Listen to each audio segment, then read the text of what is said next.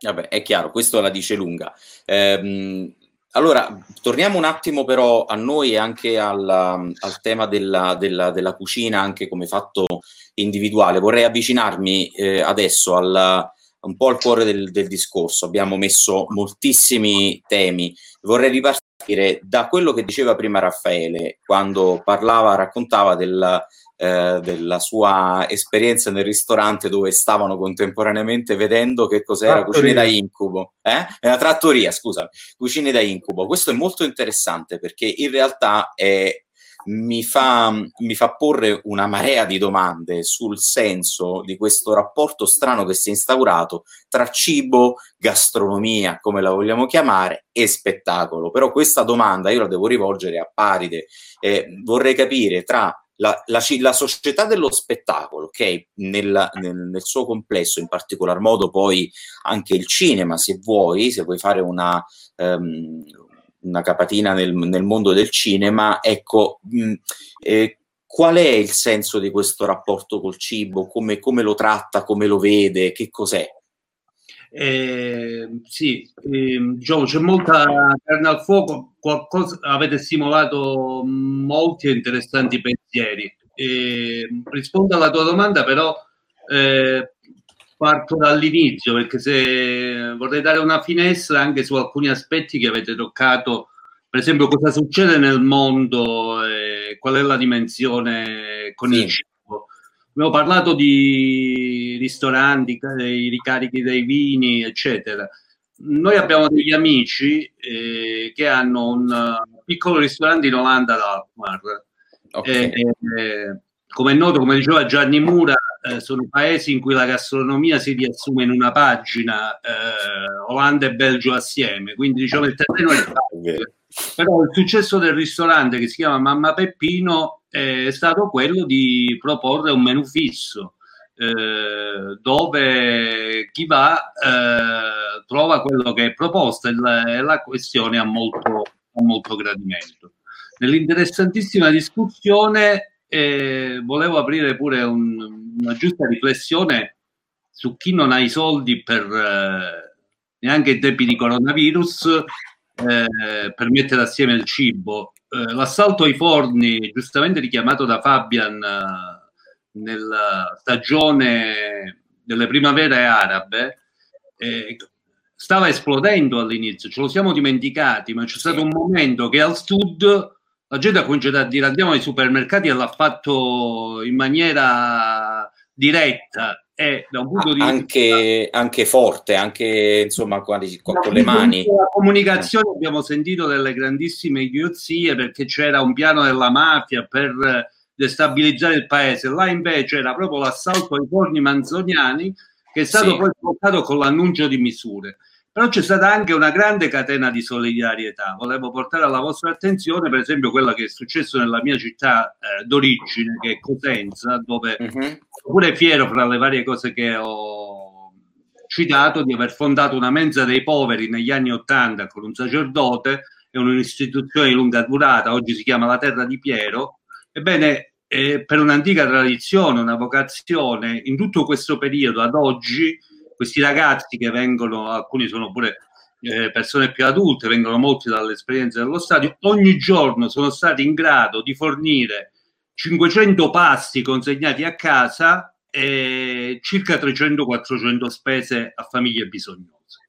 C'è stata una, una circuitazione sociale, ci sono altre esperienze. Molto bello anche quello che è accaduto a Pasqua, eh, c'è la tradizione del cuculo, questo dolce che viene fatto in casa, quindi è stato lanciato un appello, dice eh, vogliamo dare questo dolce a tutti quelli che serviamo.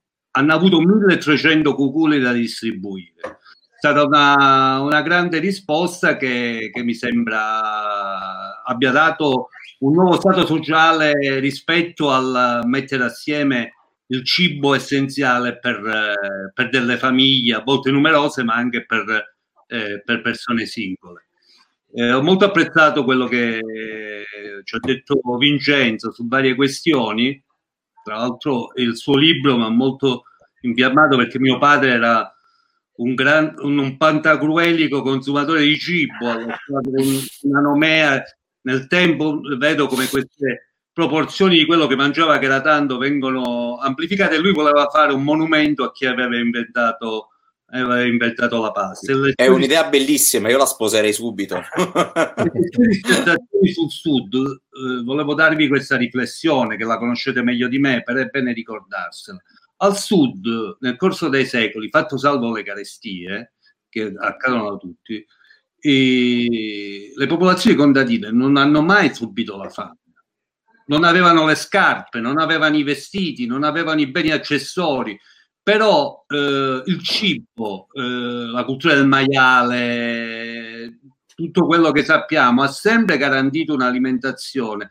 Noi non siamo stati come al nord che hanno dovuto subire la pellagra perché mangiavano solamente mais e quello portava questa malattia sociale che, per, che li ha debellati per secoli fino ad arrivare al Veneto di cui eh, prima eh, si parlava. Certo, ma... chiamata anche su altre cose ex cinema, però il cinema l'avete evocato. Big Night ci tengo a rivendicare, eh, non sempre si sa, passa per napoletano per il doppiaggio, ma Tucci è di origine calabrese come me. Eh, non a caso il cognome dei due cuochi è Pileggi, che è un cognome della provincia eh, di Catanzaro, di Lamezia per l'esattezza, e quello è un film molto interessante perché non c'è solo il conflitto richiamato da Vincenzo, ma c'è anche il conflitto fra i due fratelli, come si deve arrivare eh, al successo e sul fatto che il pubblico, altro tema eh, sui miei social per una questione vabbè, che è troppo lunga, però che vogliono negli, le polpette con gli spaghetti, come in America viene spesso eh, contaminata eh, la nostra cultura. Il cinema eh, essendo la vita senza pause, però eh, il cibo lo mette al, al suo centro. Eh, partirei da quella bellissima immagine che abbiamo messo per eh, lanciare questa discussione che è miseria e nobiltà. Eh, la famosa scena degli spaghetti è nell'immaginario eh, collettivo, sono i poveri, la fame, che vedono soddisfatti in maniera eh, gioiosa questo loro desiderio. Richiamerei anche il famoso eh, dialogo con, eh, tra, il, tra Totò e il suo coinquilino sulla famosa spesa che va fatta sotto casa sul paletto eh, di, Napoleone. Abbiamo dei idee molto forti legati al nostro cinema, richiamerei anche la celeberrima scena di Nando Moriconi, è, è un americano a Roma, eh, che vuole fare l'americano. Tra l'altro quel personaggio è mutuato sulla figura di un altro grande calabrese, di Rotella, il pittore, che realmente era stato in Kansas negli anni 50, si muoveva in quel modo. E eh, mette cibo americano, però come ricorderete, mi hai provocato te magno, insomma, gli spaghetti sono gli spaghetti e ci sono anche delle belle pubblicazioni fotografiche, una era stata curata da eh, Vincenzo Pollica che hanno tantissime eh, istantanee. I film sono tantissimi, piace ricordare il pranzo di Babette, che è una eh, rappresentazione gastronomica straordinaria. Quel personaggio però arriva in quel villaggio, eh, ha quella ricompensa, soddisfa eh, con lentezza quello straordinario pranzo, ma lei veniva dalla Comune di Parigi, da una grande rivolta sociale eh, che è alla base di quella questione. Chiudo per, eh, diciamo, per fatto personale su Raffaele, il familismo morale. Continuiamo a proporre una cosa che è falsa.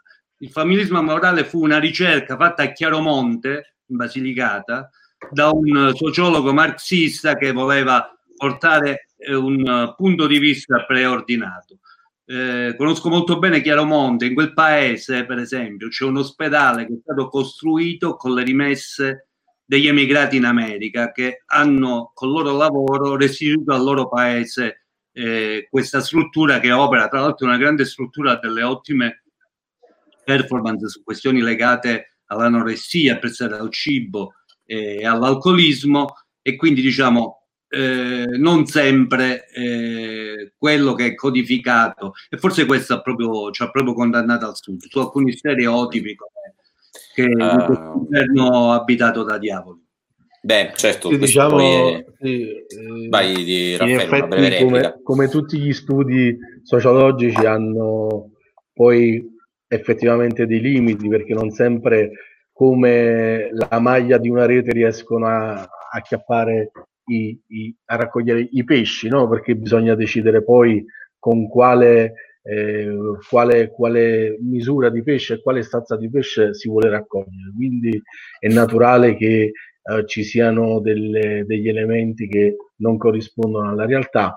Fatto sta che credo che comunque ehm, ci manca un po' l'idea di, mettersi assieme, di metterci assieme e di fare, di fare gruppo dal punto di vista semplicemente e puramente imprenditoriale. Quindi non so se questo limite sia un limite fino a che punto reale e fino a che punto diciamo retaggio di un passaggio, però mi sembra anche dalla mia esperienza di artigiano nel settore tessile che met- il mettersi assieme è sempre stato il nostro, il nostro problema. Diciamo. La cooperazione emiliana e di altri distretti. Eh, quello, quello, quello ah. sì, quello, quello ci, ci, manca, però abbiamo tante altre risorse assolutamente. Ma certamente, Beh, voglio fare una, prima ecco, una, un breve inciso su, su questa questione che è tornata più volte, confronto nord-sud, però poi voglio chiuderla, vorrei tornare, come dicevo prima, a, al cibo come fatto, come fatto di, poi, di vissuto anche... Scusami.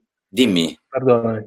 Poi Dimmi. io ho una domanda da fare a Diego, eh, perché Dimmi. Cioè, abbiamo un cuoco che comunque e, e, la farò dopo. Però eh, ricordati di Mettila in forno, tienila in caldo. No, no, fai, eh, diciamo, fai allora, Molto brevemente, innanzitutto leggo perché eh, la, la, chat eh, no, non mi riporta più gli ultimi commenti che hanno scritto le persone. Ah no, perché lo stanno facendo sul mio profilo, ecco perché. Ecco. Allora, Antonio Guarino scrive che mh, una cosa importantissima che credo eh, intes- interesserà particolarmente sia Vincenzo che Fabian, cioè richiama il rapporto tra cibo e paesaggio e cita le parole di Carlin Petrini a tavola si sceglie e si costruisce il buon paesaggio. Questa è una cosa straordinaria che è anche un fardello di responsabilità che ci mettiamo sulle spalle. Se ci ricordiamo di questa frase quando ci mettiamo a tavola o andiamo eh, a fare la spesa, probabilmente la nostra eh, considerazione del gesto che facciamo, del, del, delle scelte che facciamo, cambia probabilmente. E, mi hai letto nel pensiero poi eh, riguardo la domanda eh sì, però te la devi tenere ancora in caldo. Poi sempre, sempre, Antonio Guerino ci dice: è interessante quello che dice Paride sul fatto che il mondo contadino non conoscesse la fame, almeno nelle nostre zone. Pensiamo al ruolo del bosco di castagno sulla collina dei Camaldoli, che oltre a produrre legname stabilizzava i terreni. Le castagne erano una, una riserva alimentare nei periodi di carenza nel raccolto del grano. Eh, io non, non, ricordo con chi ne parlavo l'altro giorno, forse con te Raffaele, parlavamo delle, eh, della farina di castagne come la farina dei sì. poveri. Ok, sì, eh, poi centro, sì. c'è Marino Maiorino che ci scrive da Barceloneta, però ha vissuto in Olanda e scrive eh, se la cucina è lentezza, non direi male di quella olandese. La mancanza di una cultura non implica una mancanza di capacità. Sdanghete va bene, vuol dire che andremo a provare questa cucina che sì. si riassume in una pagina. Ricordiamoci ma che volentieri, ah, io, ma l'Olanda ci ha imposto, ah, io, l'Olanda ci ha imposto la carota arancione. Assolutamente, cioè, per fare che, piacere alla che casa noi abbiamo la carota, uno si immagina la carota, ma la carota non era arancione, ce l'hanno imposta loro. Quella è una cosa ah, Assolutamente, è, è verissimo. È, era bianca era quella rossa. Ah, la, caro- la, carota, la carota l'hanno messa in un altro posto. esatto, quello sì, quello bisogna è molto, stare molto, è drammaticamente vero. Eh, quindi abbiamo detto, insomma, beh, abbiamo parlato del sud e nord, della questione identitaria, i tratti identitari del, dell'Italia. Questo da solo meriterebbe sicuramente una, una chiacchierata a sé, no? il rapporto terra, eh, paesaggio, cibo magari ci potremmo fare un'altra chiacchierata un altro giorno. Eh, leggo soltanto un post di Salvatore Gesuele e poi passerei invece al, mh, ad andare più nello specifico e voglio anche dialogare un poco con Diego mh, a questo riguardo. Poi la, la, tua domanda, Raffaele, se riesci a tenerla ancora un po' in caldo oppure la vuoi fare dopo? Allora, Salvatore scrive nel mondo moderno del cibo Salvatore è un bravissimo chef ed è un ottimo intenditore anche di vini, non c'è una contrapposizione nord-sud, semplicemente perché oggi il nord ed il sud vivono una profonda commistione di cultura gastronomica. Qui sta scrivendo dal Piemonte, vi informo, ho mangiato una delle migliori pizze mai mangiate. Beh, anche questo è vero effettivamente, perché qualcosa dal nord arriva al sud, ma sicuramente dal, dal, sud arriva molto al nord, anche in termini di mode, mm. alcune volte, come nel caso di Milano, per quello che so, ma è una città che conosco molto poco, ehm, spesso e volentieri perché la pizza finalmente non è più un prodotto soltanto partenopeo, la pizza di qualità si sta facendo anche altrove e viva Dio, si, si tolgono di mezzo i dogmi di una falsa religione, se vogliamo metterla così. Ehm, comunque, vabbè, questi erano gli ultimi commenti. Adesso eh, invece io volevo dire una cosa, eh, anzi ne dico un, un paio. Um, la prima riguarda una cosa che mm, una, una, breve riflessione che abbiamo fatto io e Raffaele l'altro giorno, ehm, quando l'ho coinvolto in questa chiacchierata, e, ehm, e, io ho detto, ah, il cibo è una cura, anzi, prima avevo detto il cibo è una terapia, sdanghete, no, il cibo non è una terapia, giusto, effettivamente utilizziamo i termini in maniera più appropriata. Allora ho detto è una cura, però non perché ti fa guarire, ma perché sono andato a vedere sul vecchio Gheorghe Scalonghi degli anni 40 il vocabolario di latino e sono andato alle radici del, della parola, perché comunque la parola in latino certamente contiene eh, di più la linfa del, del, significato. E il campo semantico di curo è, è bello perché prendersi a cura, eh, scusate, prendersi a cuore qualcosa occuparsi di qualcuno o qualcosa. Ehm, poi cura cure, eh, eh, curarsi di, ma anche sollecitudine, cura, simpatia, premura, pensiero, attenzione, considerazione, solerzia, diligenza, compartecipazione e ancora è governo, nel senso di gestione di una cosa, no? averne, eh, diciamo, avere la cosa in pugno, eh, trattamento, ehm, veglianza, vigilanza, eh, coltivazione, allevamento, insomma c'è, c'è un, un, concetto di, di, nutrire molto molto più ampio di quello dire, fisiologico, organolettico, come lo vogliamo chiamare. Allora eh, la mia domanda, io questa la rivolgo forse un po' a tutti se vogliamo, ehm, è l'impressione che ho avuto guardando ogni giorno, interagendo con eh, questo gruppetto molto molto accanito, non enorme ma accanito di The Wrong Restaurant, ehm, sul senso della cucina, senza dimenticarci che quello che noi vediamo, gente che cucina, non è la rappresentazione della realtà e qualcuno prima, in questo momento mi sfugge chi, ha detto occhio al problema della povertà no? richiamando anche le parole di, eh, di, di, Fabian quando ci raccontava delle primavere arabe.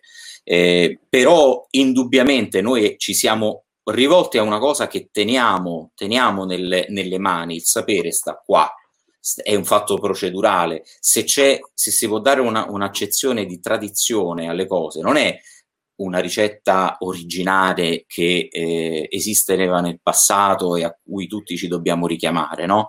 Come se ciò che viene dal passato fosse sempre migliore. Mm, dico semplicemente che la tradizione probabilmente è la trasmissione anche inconscia di una serie di conoscenze e queste conoscenze io le, le, ho viste, le ho viste attraverso la gente che improvvisamente faceva ravioli, orecchiette e tanto, tanto, tanto pane. Un amico napoletano che però vive in provincia dell'Aquila, che tra l'altro ci ha salutato anche prima, ciao Adriano, ehm, ha fatto una cosa bellissima, ha, ha, fatto queste forme di pane su cui ha disegnato degli alberi, no? un albero, eh, che se non mi ricordo male, io gliel'ho anche chiesto, insomma era, era, una tradizione di famiglia, questo a Matera ha un uso conclamato, credo che sia stato studiato anche eh, dagli antropologi l'uso di imprimere il marchio al pane.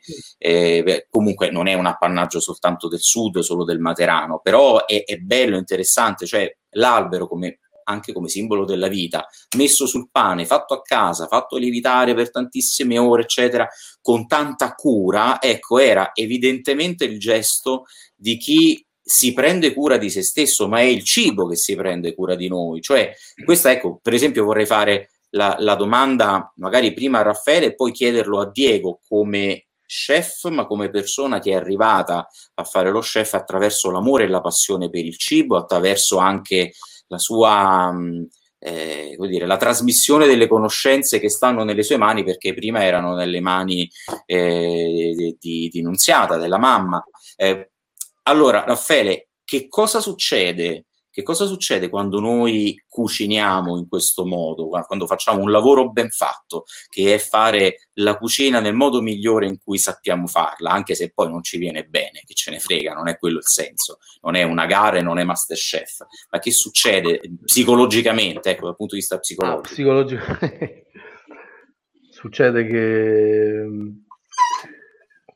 chi appunto si prende cura di, dell'atto di, di, cucinare, diciamo, si prende carico e si mostra anche custode, no? perché cura è, è, mi sembrava un'altra accezione in latino è quella di essere custodi di un sapere. Ecco, e quindi, sfuggito, hai ragione. E quindi cucinare secondo delle procedure, delle procedure eh, bene o male codificate che hanno a che fare con la sensorialità e quindi Diego che è cuoco lo sa benissimo perché la sfumatura della brunitura del burro do, oppure del, della tostatura della farina o comunque di altre procedure è diciamo una sensibilità particolare che va nel fino, nel sottile lo stesso rumore del cibo nel piatto, del, nella pentola o nella padella che sfrigge ci, eh, ci dice delle cose, no? E quindi anche il piatto quando questo, lo si mangia. Anche il piatto quando lo si mangia. E, C'è il rumore e quindi le consistenze. Trasferire queste cose eh, sembra banale, ma in effetti non, non è così scontato, per cui soltanto chi appartiene a, uno, a una comunità con una grande identità mh, mm, e ha voglia gli strumenti per portare avanti e quindi per prendersi cura della cucina può uh, può trasferire agli altri. Quindi eh, in questo senso qua il prendersi cura è un qualcosa che mh, diciamo uh, ha la, la, sua valenza. Poi c'era la valenza appunto affettiva della quale parlava Diego, che eh, il piatto della mamma, il piatto della nonna è, come dire, è nella, nella, mente di tutti quanti noi, è nel cuore di tutti quanti noi.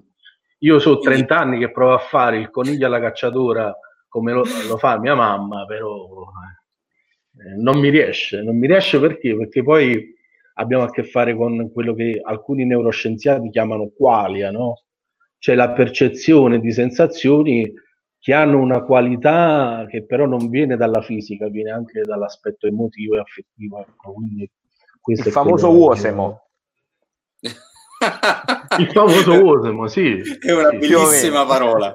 Scusate, io sono oriundo in realtà, quindi quando sento certe parole mi, mi emoziono perché non sono abituato né a sentirle né a pronunciarle. Poi magari, eh, magari, scusa, magari tua madre aveva dei conigli a disposizione che erano diversi. E eh, anche, assolutamente. Ave, Poi lei è, cilentana, lei è cilentana caso, quindi figurati. Se ci fate caso, avete mai più trovato una bistecca che abbia un colore rosso? Sono tutte sole di cioè le carne di maiale, scusate mm. hanno tutto un colore da, da suolo Roseo. di scarpa. Biancastra, sì. Tende al marrone, oppure, oppure i formaggi oggi sono tutti bianchi perché identificano la purezza e l'igiene, invece quella è, è, è l'antitesi de, de, del vero formaggio, perché il formaggio deve essere Plastica. più sul giallo, no? beta carotene, tutte queste cose qua. Quindi quando io dico eh, la carota olandese ce l'hanno messa di là, è, è proprio perché mm-hmm. hanno imposto un modello di sviluppo dal punto di vista proprio dei, degli stili di consumo che, che, che, assolutamente è la negazione di quella che invece è la nostra storia, la nostra, la nostra tradizione. Sì. Beh, questo è interessantissimo. Eh, ci ritorniamo sempre al, al, discorso che evidentemente ci, ci, sta molto a cuore, no? Cioè di, di, una, di un problema di colonizzazione culturale, economica. Eh, a volte Francesco, il primo Ma... circuito alimentare eh, di successo in America, sai come si chiamava? Spaghetti. Ah, aspetta, sì, sì. Cioè la prima no, catena certo. alimentare in America vendevano spaghetti. Però a proposito delle cose che dicevano proprio sulla cura, c'è un aspetto che secondo me si sottovaluta del cucinare, almeno per come la vedo io, che prendersi cura degli altri. Io, per esempio, se devo cucinare per me, mi annoio. Io cucino per mia moglie, per mia figlia. Cioè, il piacere è anche di, di cucini anche per gli altri. Cioè, no, io non sono d'accordo, scusami Vincenzo, però io non sono d'accordo. Cioè, io mi prendo cura di me come mi prendo cura degli altri. Allora, io parto da un presupposto. No, io se mi prendo cura di me se io sto cucinando, se io sto cucinando, quindi sto trasformando un cibo e quel cibo devo immetterlo nel mio organismo, per me è una cosa così uh, intima, quasi sessuale. Okay? Sono d'accordo. No, allora che io dico, è, è, è anche nei miei confronti, io pure sì, devo ingurgitare quello che mangio. c'è il piacere, cioè io cucino perché a me piace cucinare, quindi mi, mi, mi, provoca, mi provoca piacere a prescindere da quello se ti piace, cucinare ti piace cucinare, eh, devi anche bene. mangiarlo, devi anche ingurgitarlo. E mi piace anche mangiarlo. Però la soddisfazione più grande è quando ti prendi cura degli altri e gli altri apprezzano quello che fai. Su quello non c'è dubbio, figurati, però io amo coccolarmi anche, cioè Ah, no, ah, io mi faccio le decorazioni pure se sto io solo per intenderci, cioè mi piacciono, que- le guarda, guardo e poi le questo... mangio con, uh, amore, quella è la cosa. Quindi eh, Io penso che questo sia un po' il senso, ma eh, arriva giusto mm, al, al, momento opportuno un breve commento, ad esempio, di Salvatore Gesuele che ci sta seguendo. L'amore che ci mette tua mamma è diverso dal tuo, migliore o peggiore, è solo diverso. Però esatto. poi quello che dice dopo è, secondo me, la cosa più importante. Cucinare e infondere amore. Amore diverso a seconda delle persone. Quindi, cioè, ehm, mi sembra che il, il tema veramente sia, sia questo, no? che eh, no, non possiamo farne a meno, non perché ci dobbiamo nutrire, ma perché no, ma infatti mettiamo praticamente tutta la nostra essenza, ma sia come individui sia come eh, cellule della società, diciamo così. Eh, credo che, che, questo sia, sia un, un, um, dire, un fatto che durante il lockdown è emerso in maniera prepotente. Eh, tra l'altro eh, mi ha fatto piacere notare che alcune persone, per esempio, nel cucinare a casa eh, e poi condividere le fotografie, mostravano una grandissima attenzione all'impiattamento. Ora, sarà anche stato per quello è figlio della TV. È figlio della TV, ma certamente però, però, anche nell'utilizzare una cosa che ti viene da um, questo mondo dello spettacolo che ha certamente impoverito, imbarbarito no? la bellezza della cucina come arte lenta, un po' come si dice anche della, della panificazione, no? l'arte bianca, l'arte della lentezza, e, e comunque ci hanno, messo, ci hanno messo un senso, un prendersi cura di, perché poi alla fine se tu perdi un quarto d'ora in più per guarnire un piatto e lo stai facendo per te stesso, è evidente che mh, che in quel momento sei, sei un poco anche altro da te, ti stai veramente rivolgendo a te stesso attraverso il piatto sì. stesso. È, una cosa... è meglio decorare sì. che impiantare. Sai, c'è, c'è, un film, c'è un, no, mi spiego, spesso l'impiattamento dà l'idea di una cucina in cui non si mangia. Allora c'è un film bellissimo in cui gli portano il piatto impiantato e lui dice l'assaggio era buono, potete portarmi il piatto. Cioè voglio dire, eh, l'estetica va bene, però questa estetica minimalista per cui alla fine si cucina eh, lì è un'altra tipologia di cucina proprio mangia, però, no, eh. no. quella è un'altra tipologia di cucina proprio cioè là stai parlando di una cucina gourmet che eh, fondamentalmente l'idea è quella è l'idea cioè una concentrazione di sapori che si sposano bene tra loro anche in una minima porzione è bella da guardare Bravo. So, eh, poi ovviamente se andiamo a mangiare al ristorante è un altro discorso. Cioè, eh, Posso fare, può partire la mia domanda? Ah, sì, sì, lasciami solo Diego. leggere le ultime due cose che ha scritto Salvatore che no, continua a interloquire con noi e quindi Diego, diciamo... È... Non mi vuoi far fare la domanda? No, no infatti no, mi ha scritto in segreto e mi ha detto non fargli fare la domanda. Non fargli fare la domanda. No, stanno, stanno aumentando poi le domande. Eh, no, poi... no, no, ma veramente 30, 20 secondi, contali, meno di 20 secondi. Non è figlio della TV anche perché perché credo che sarebbe forse ora di avviarci proprio alla conclusione perché è un'ora e 36 minuti eh, di, di, di, succo, però insomma eh, non è figlio della TV, ci dice Salvatore, alludendo a quello che dicevo io, è figlio della voglia del bello E poi aggiunge una cosa che secondo me ci mette una pietra sopra sulla discussione, abbiamo bisogno del bello soprattutto in questo momento e credo che questa sia un'importante chiave di lettura. Io della, ovviamente mi riferivo del... agli impiattamenti casalinghi. Sì, sì no, ma anche che... io, eh, attenzione, cioè, eh, sono... cioè, quello è figlio della TV, è inevitabile, allora, cioè, chi faceva il tortino di risotto preciso a cilindro? Uh, fino a dieci anni fa, nessuno no, a casa, è, è cioè piglia po', mettevi, portavi il piatto a tavola quindi è, quello purtroppo è così. Ma no, oddio, neanche purtroppo, è, eh. cioè, è, anzi, forse una delle poche cose buone che ha uh, riportato. Ah, Tutto sommato, io, sì. Ah, io, diciamo le trasmissioni del genere. Poi ovviamente ce ne sono miliardi di negative, ma quello è un altro discorso. Però questa almeno la ricerca sì, della bellezza è, ha, ah, diciamo, è un aspetto positivissimo. una luce su alcune cose eh, a cui prima non pensava nessuno, contemporaneamente ha fatto anche qualche danno, esatto. però poi tutto sommato io credo che il livello di consapevolezza sul food negli ultimi 10-15 anni sia aumentato notevolmente. Certo non è tutto merito sì. della TV, assolutamente, assolutamente però adesso, no. come promesso Raffaele, mi sono scordato Vai. la domanda, adesso me la sono dimenticata. No. No, no, no. no, la prima cosa, ma è giusto una provocazione tu usi il mini primer per fare la cremina a specchio di fondo del piatto?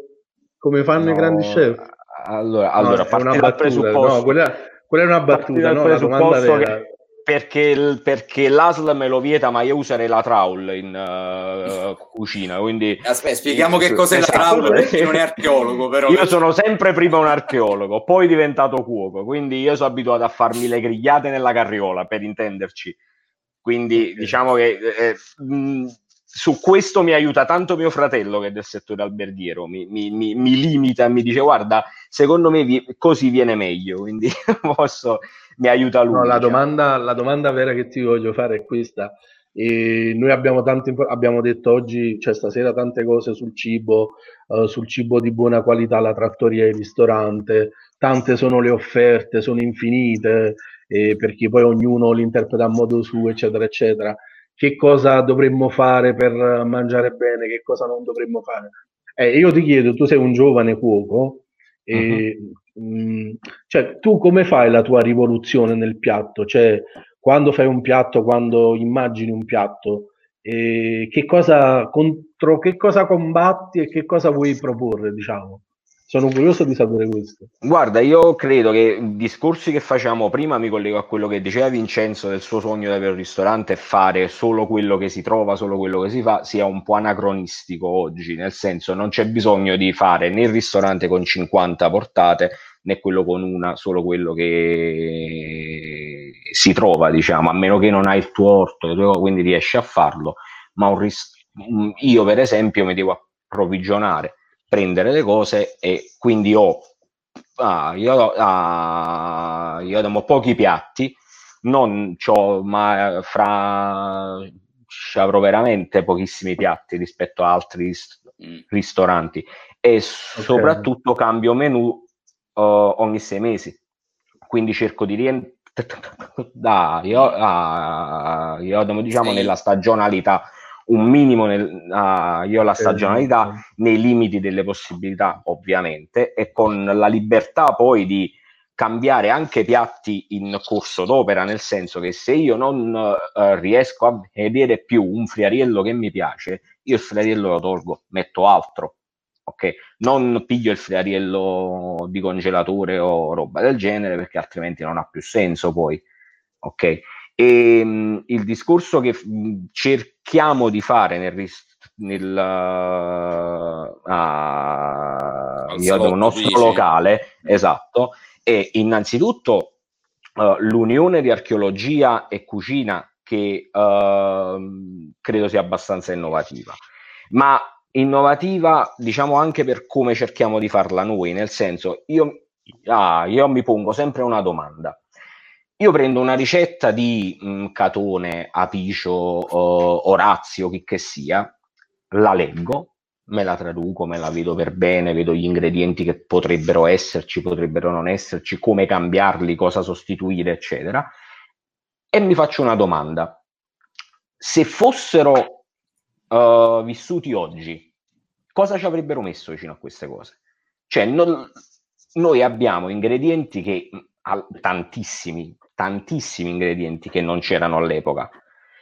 Mi chiedo, un Apicio che uh, questo mh, leggendario chef mm-hmm. geniale, come avrebbe reagito con un, non so, diamo pomodoro o un, non so, una melenzana?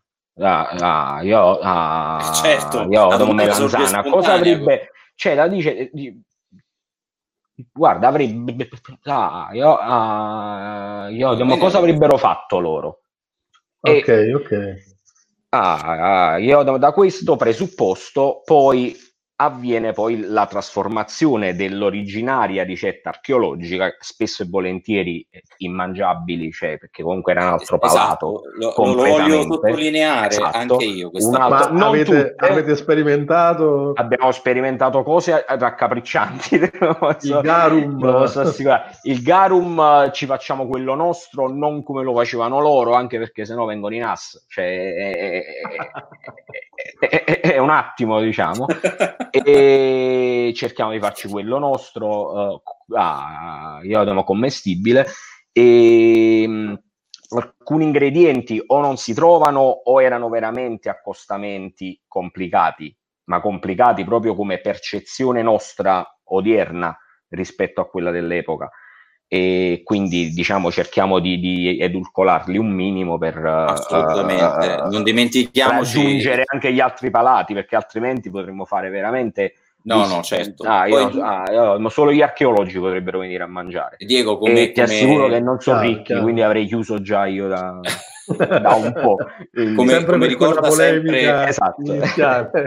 Montanari, lo storico dell'alimentazione, noi non siamo i figli gastronomicamente parlando dei romani, siamo i figli del Medioevo, quindi dei barbari, sì, sì, eh, in, in, parte, no? E, in parte, certo. E, in parte. e neanche del Rinascimento, insomma diciamo che eh, abbiamo, abbiamo, tante paternità, però poi alla fine quello che siamo oggi è il risultato dei, degli ultimi secoli. Ehm, dunque, io penso che siamo praticamente arrivati, però c'è, forse Lucia, mh, magari vuoi, vuoi dire qualcosa? No, io vorrei fare forse la domanda più ovvia e scontata che possa fare un giornalista di questi tempi. Siamo in chiusura e magari facciamo in senso orario proprio la stessa domanda a tutti. Bellissima idea. Essere, come dire, brevi perché come diceva Francesco la compagnia è bella ma è passato un po' di tempo, si è fatta una certa ora. Cioè, noi abbiamo ragionato eh, avendo eh, spesso nella testa le, le categorie e i ricordi del mondo che abbiamo lasciato fuori due mesi fa. Quindi volevo fare la domanda diciamo più complicata. Secondo voi che cosa cambia nel mondo di domani? Che cosa cambia il giorno dopo? Eh nel nostro rapporto con il cibo, con il cibo, con la, resta- con la ristorazione, con le risorse, con le materie prime. Quindi Diego, velocemente. Allora, il rapporto con il cibo credo che si sia sicuramente rinsaldato in questo periodo, tantissimo, almeno in quello ah, io casalingo anche dimenticato ormai perché tantissime cose ormai non si facevano più credo che nel, con, rispetto alla ristorazione ci siano grossi problemi, mh, mm, soprattutto per un certo tipo di ristorazione.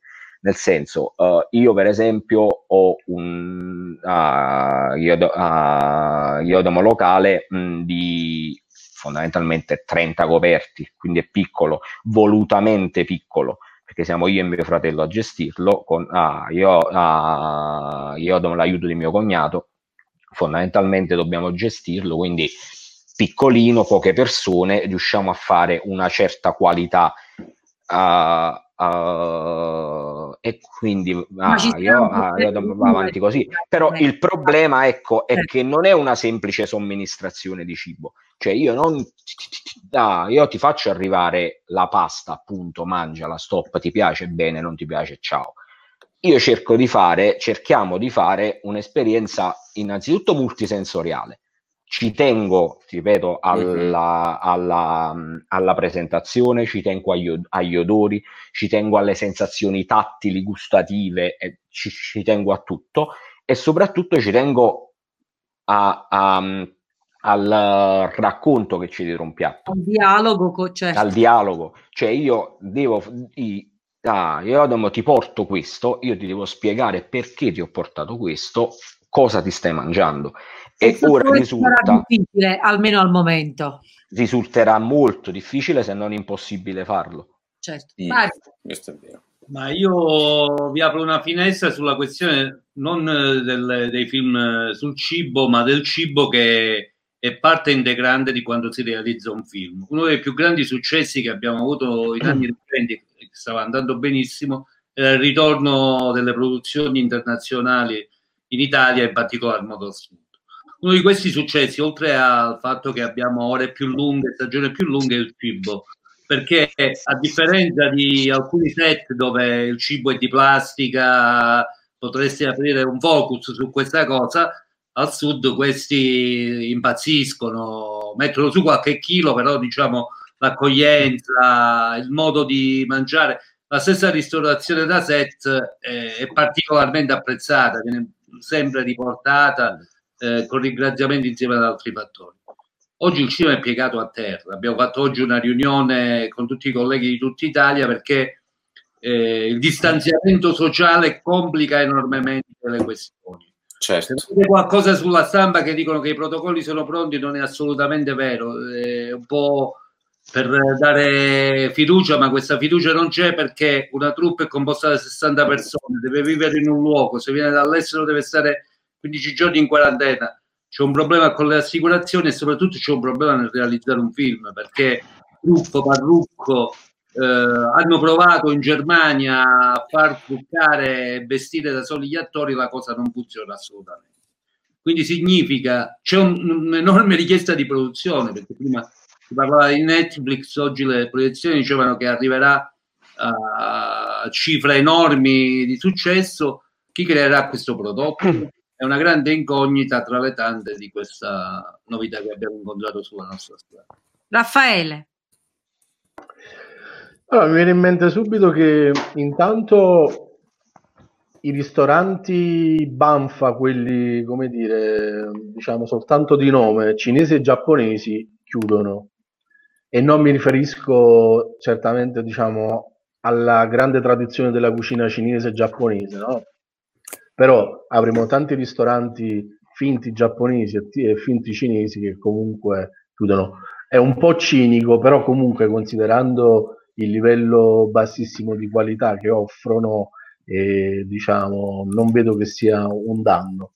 E sicuramente diciamo, la ristorazione italiana comunque eh, sta subendo tanti danni e subirà ancora, ma come tutti i settori. Io lavoro in un centro per ragazzi autistici eh, dove facciamo terapia e diciamo che nelle disposizioni governative la disabilità non viene ma- mai considerata, eppure diciamo la realtà, faccio questa piccola parentesi, è che comunque ci sono tanti ragazzi che non sopportano di stare chiusi in casa e che quindi hanno dovuto affrontare dei, le stesse famiglie hanno dovuto affrontare dei momenti molto molto difficili, no?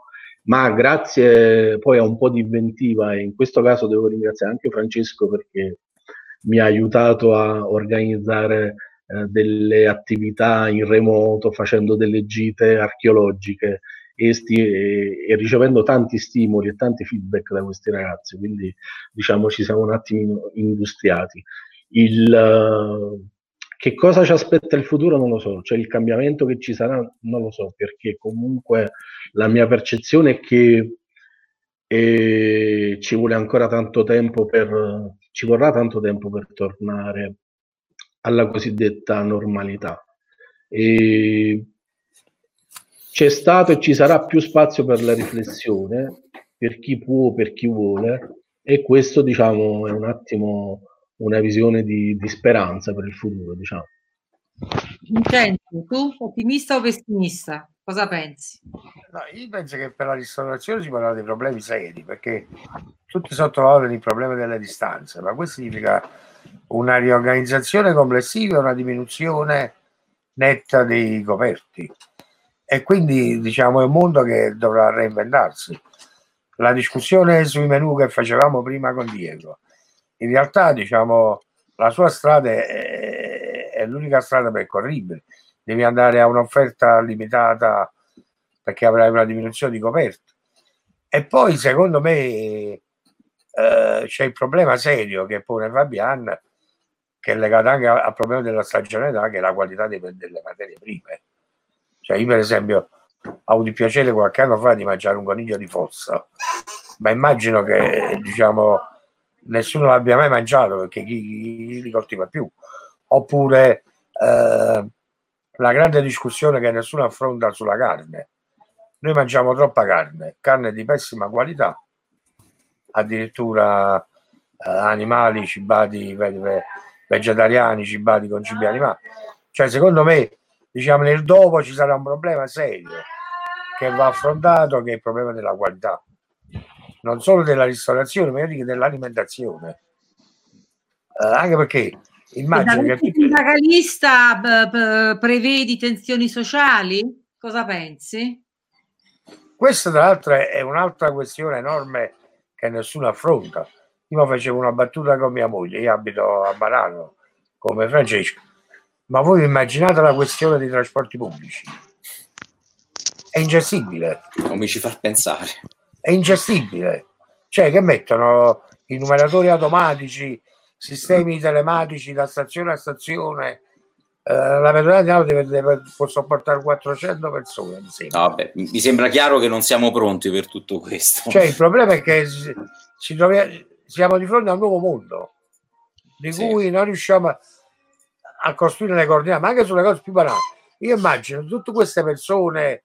Io ho avuto la fortuna prima di abitare a Marano dove abitavo io avevo il panettiere, non nel senso del negozio, nel senso che abitavo fuori all'aeroporto civile, ci sono le campagne, io avevo i ragazzi che facevo il pane e me lo portavo a casa. Quando sono arrivato a Marano, per me è stato un dramma abituarmi all'idea di un pane che non sa di niente. Mm-hmm. Poi tutte queste persone che si sono fatti il pane in casa, ovviamente avranno, hanno, acquisito, hanno acquisito un sapore. Questo sapore lo cercheranno. Cioè, voglio dire, eh, questa esperienza di tutta questa gente che ha cucinato pone un problema di qualità certo. anche rispetto alla ristorazione. Cioè, chi è, giustamente lui faceva la battuta sui ristoranti cinesi, no? Ma anche tutti i ristoranti, diciamo, i cosiddetti ristoranti del sabato e della domenica, dove si mangia, parliamo di cigliare, malissimo, si porrà un problema. Cioè, noi, secondo me, non abbiamo ancora consapevolezza dell'enormità di problemi che si aprono. Sì, sì, sì. Immagino no, per eh, scusami Immagino Vincenzo, eh, come dice sempre Lucia, mi ricorda sempre questa, questa cosa, questa frase, ci siamo ancora dentro e, e siamo ancora agli inizi. Quindi però stai riuscire... attento, noi, stai attento però, poi fammi fare il sindacalista. Una cosa è stare 30 secondi però, 30 secondi te lo faccio fare. Una cosa è stare nell'emergenza, in cui accetti anche il fatto che c'è un signore abbastanza mediocre che non ha letto la Costituzione e governa per DCPM. Mentre è che oggi l'ho sentito dire, io ho comunicato al Parlamento, bisognava spiegargli che il Parlamento decide. Ma uscire dall'emergenza si pone un problema grosso quando è una casa, che è una nuova normalità da reinventare. Certo. Perché tu nell'emergenza sei convinto di vivere una situazione eccezionale ma in una situazione non eccezionale, ripeto, facevo una battuta banale, i mezzi pubblici. O prendi per esempio, mo ci vuole i ristoranti, ma un ristorante che ha pochi coperti, come fa in poco spazio? Come fa a rispettare i due metri da tavolo a tavolo? A quanta coperta? Io devo dimezzare, almeno dimezzare. Battuta finale a Fabian.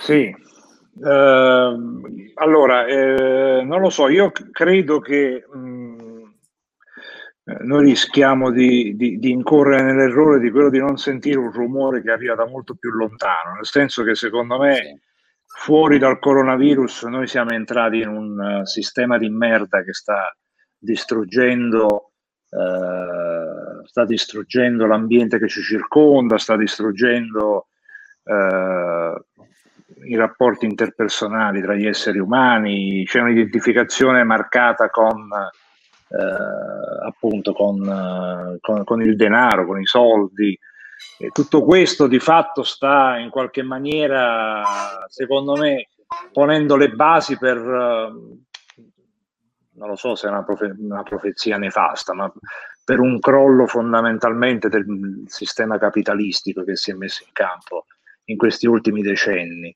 Quindi io credo che eh, il Covid, per quanto drammatica, sia soltanto una spia di un qualcosa di più radicale e profondo che stia per arrivare eh, sulle, nostre, sulle nostre teste, perché è inevitabile.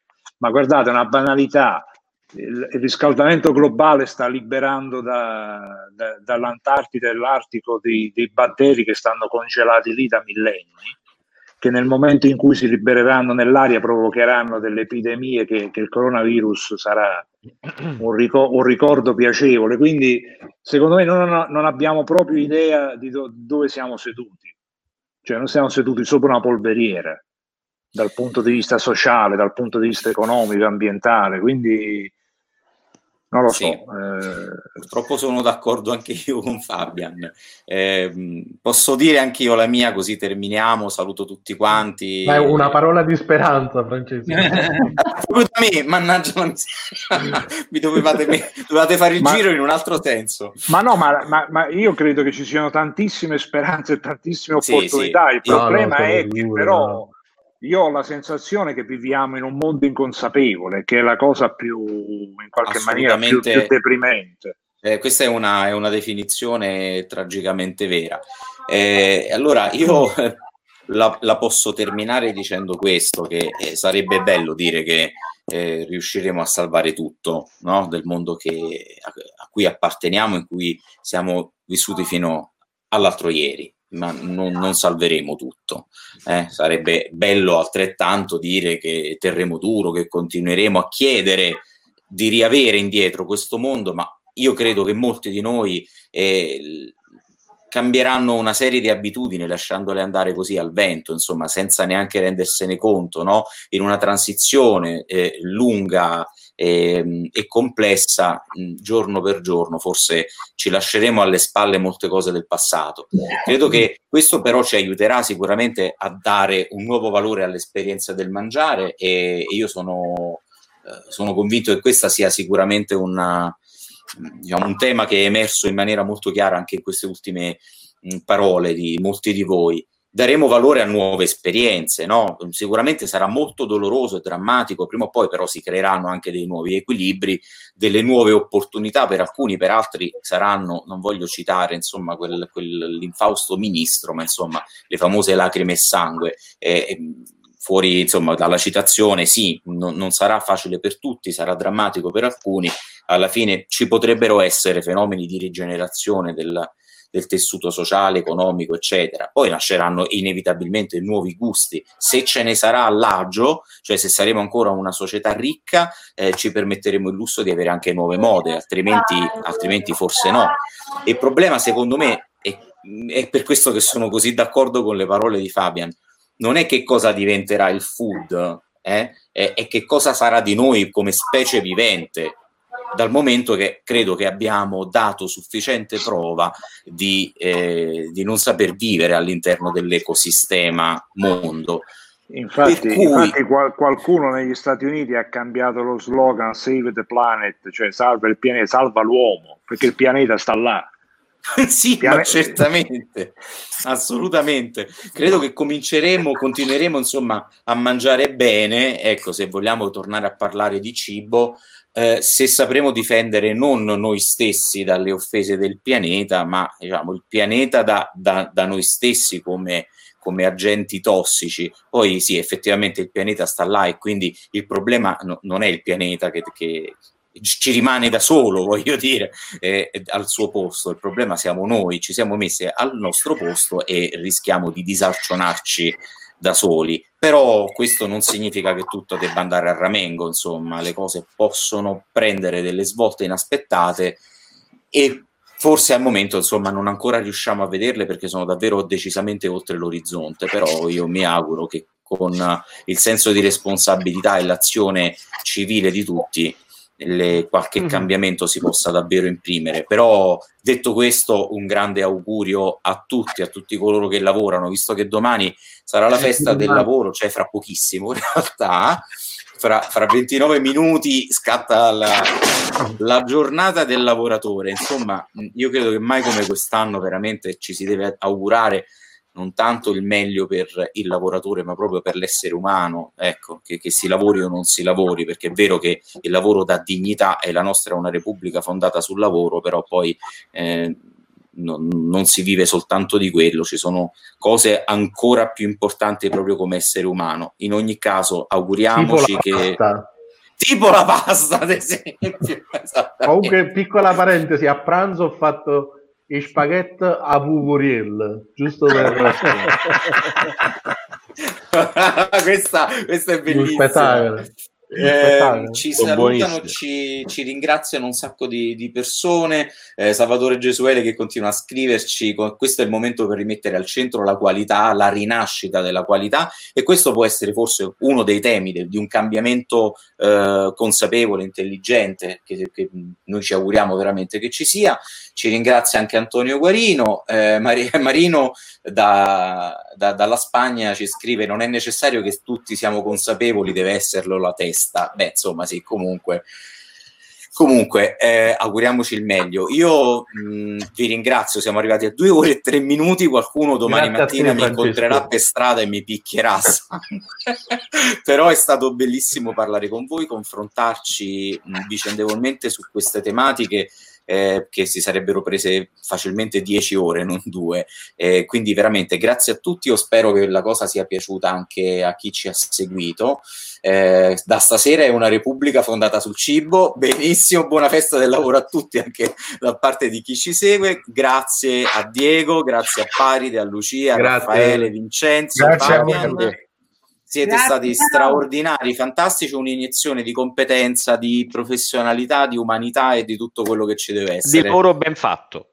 Di lavoro ben fatto. E, e, salutiamo con questo anche Vincenzo Moretti, il patron di tutta la baracca, che non so, poi glielo faremo avere la cosa prima o poi. Grazie mille, grazie a tutti. Ciao, buona serata. Ciao, buonasera. Ciao. Buonasera.